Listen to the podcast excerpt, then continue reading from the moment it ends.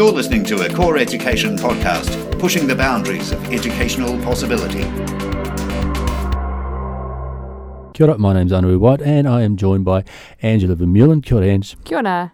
I've got an upcoming NABLE course on Google Classroom and how it can assist teachers to effectively manage Google Apps for education. And a question for you to start off.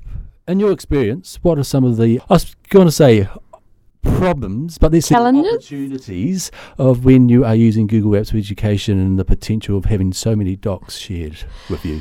Yes, I mean, I love GAFE and I love Google Apps, but at times it can be very challenging, um, especially in a collaborative environment where you can potentially have 96 children sending you things.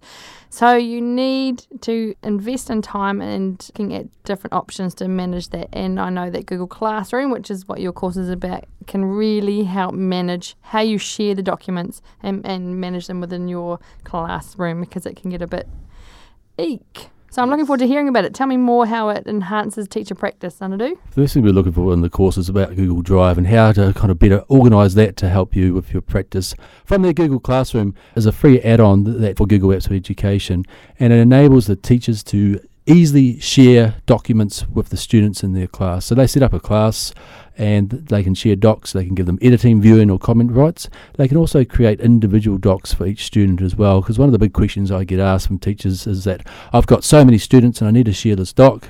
How can I do it quickly? Now, there's several ways you can do it, but with Google Classroom, it takes away a lot of the steps as well. Also helps with the naming conventions as well, so you can actually name them uh, with the student's name as well. And another feature I like about Google Classroom, it also forum where you can discuss post online about upcoming events when th- certain things are done, or just have a general discussion around some of the course content as well. Just a question, Anaru, mm-hmm. because bless the little cotton socks, when, when I would share out a document to a certain amount of students and, and there'd be the giant writing at the top saying, please make a copy and add it to your drive and you'd, you'd you know, 80% would do it and that lovely, gorgeous 20% who would then write over the top of the document and not make a copy.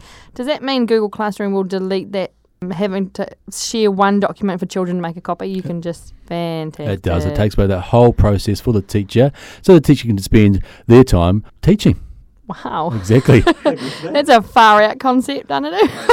I know. And that's some of the uh, practice, those effective uh, practices that we'll be talking throughout the course as well, sharing ideas, and also uh, amongst the, I suppose, all the participants as well, some of the best practice that they find using Google Apps for Education, and of course using Google Classroom. Looking forward to it, Ange. Oh, I can't wait. You've been listening to a Core Education podcast, pushing the boundaries of educational possibility.